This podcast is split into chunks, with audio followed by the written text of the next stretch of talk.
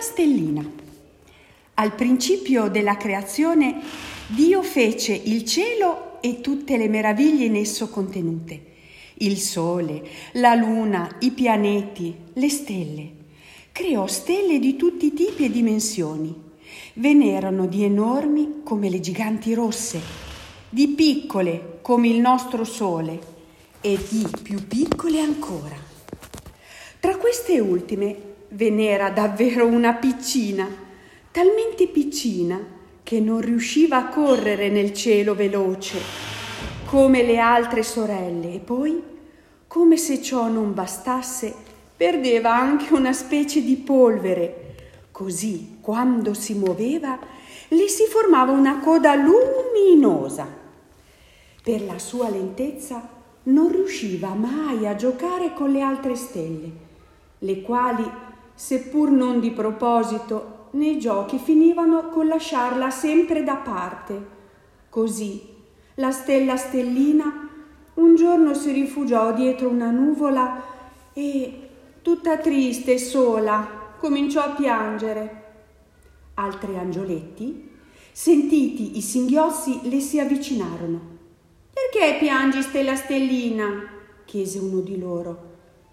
Perché sono così sola, piccola, lenta e non riesco a star dietro alle altre stelle.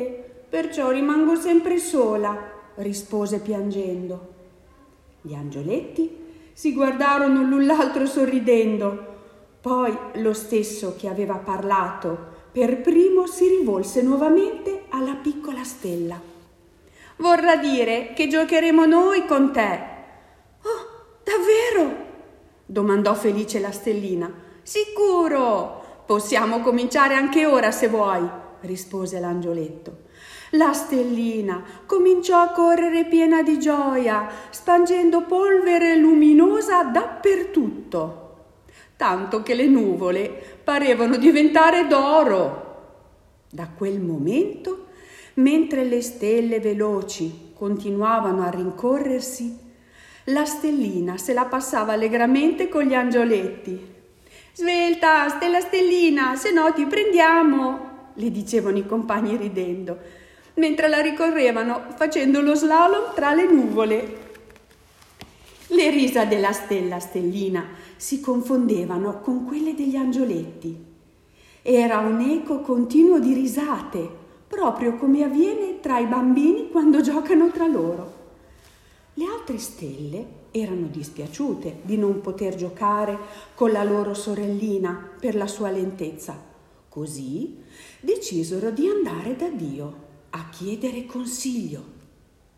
Non ebbero nemmeno il tempo di farlo perché proprio in quel momento si verificò un evento straordinario che coinvolse l'intero paradiso il figlio di Dio, Gesù, era nato sulla terra. Gloria! Subito si diffuse la notizia che il Signore era alla ricerca di una stella che guidasse i magi alla grotta di Betlemme, dove si trovava il bambino Gesù. Nell'udire ciò, le stelle parvero impazzite dalla gioia. Andarono sì dal Signore ma per offrirsi volontarie, scordandosi completamente della stella stellina.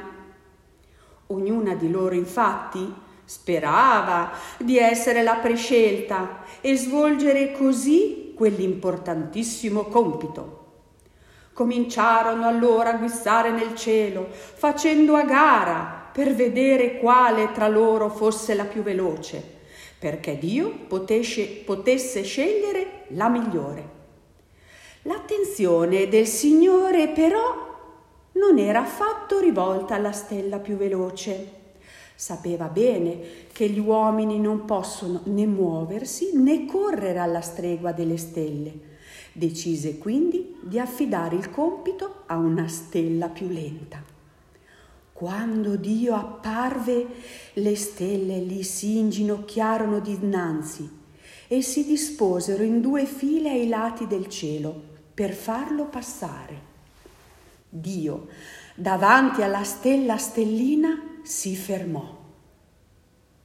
La piccina alzò lo sguardo intimorita. Ho bisogno del tuo aiuto, piccola mia, disse Dio sorridendo dolcemente. Oh, ma signore, ma ci sono tante altre stelle più, più grandi e anche più veloci di me. Ma come posso esserti utile io, così piccola e così lenta? chiese la stellina tremolante, ricominciando a spargere polvere luminosa un po' ovunque per l'agitazione. Gli uomini non possono seguire una stella che corre veloce nel cielo. Tu, con la tua lentezza, sei l'unica che possono seguire senza problemi. Mi aiuterai dunque? le chiese Dio. Con immensa gioia, rispose Stella Stellina. La Stella Stellina compì egregiamente il suo dovere, conducendo i re magi fino a Gesù, a Betlemme. Inoltre, Grazie alla sua coda luminosa, i re magi poterono giungere al cospetto del figlio di Dio, Gesù, senza mai perdere la strada. Concluso il compito assegnatole da Dio, la stella stellina ritornò in paradiso felice, come mai prima d'ora, perché si è resa conto che non bisogna essere necessariamente perfetti o ancora di più super eccezionali. Basta solo saper aspettare che arrivi il proprio momento per aiutare Dio. Lui ti chiamerà per nome e tu gli dirai Eccomi, sono qui.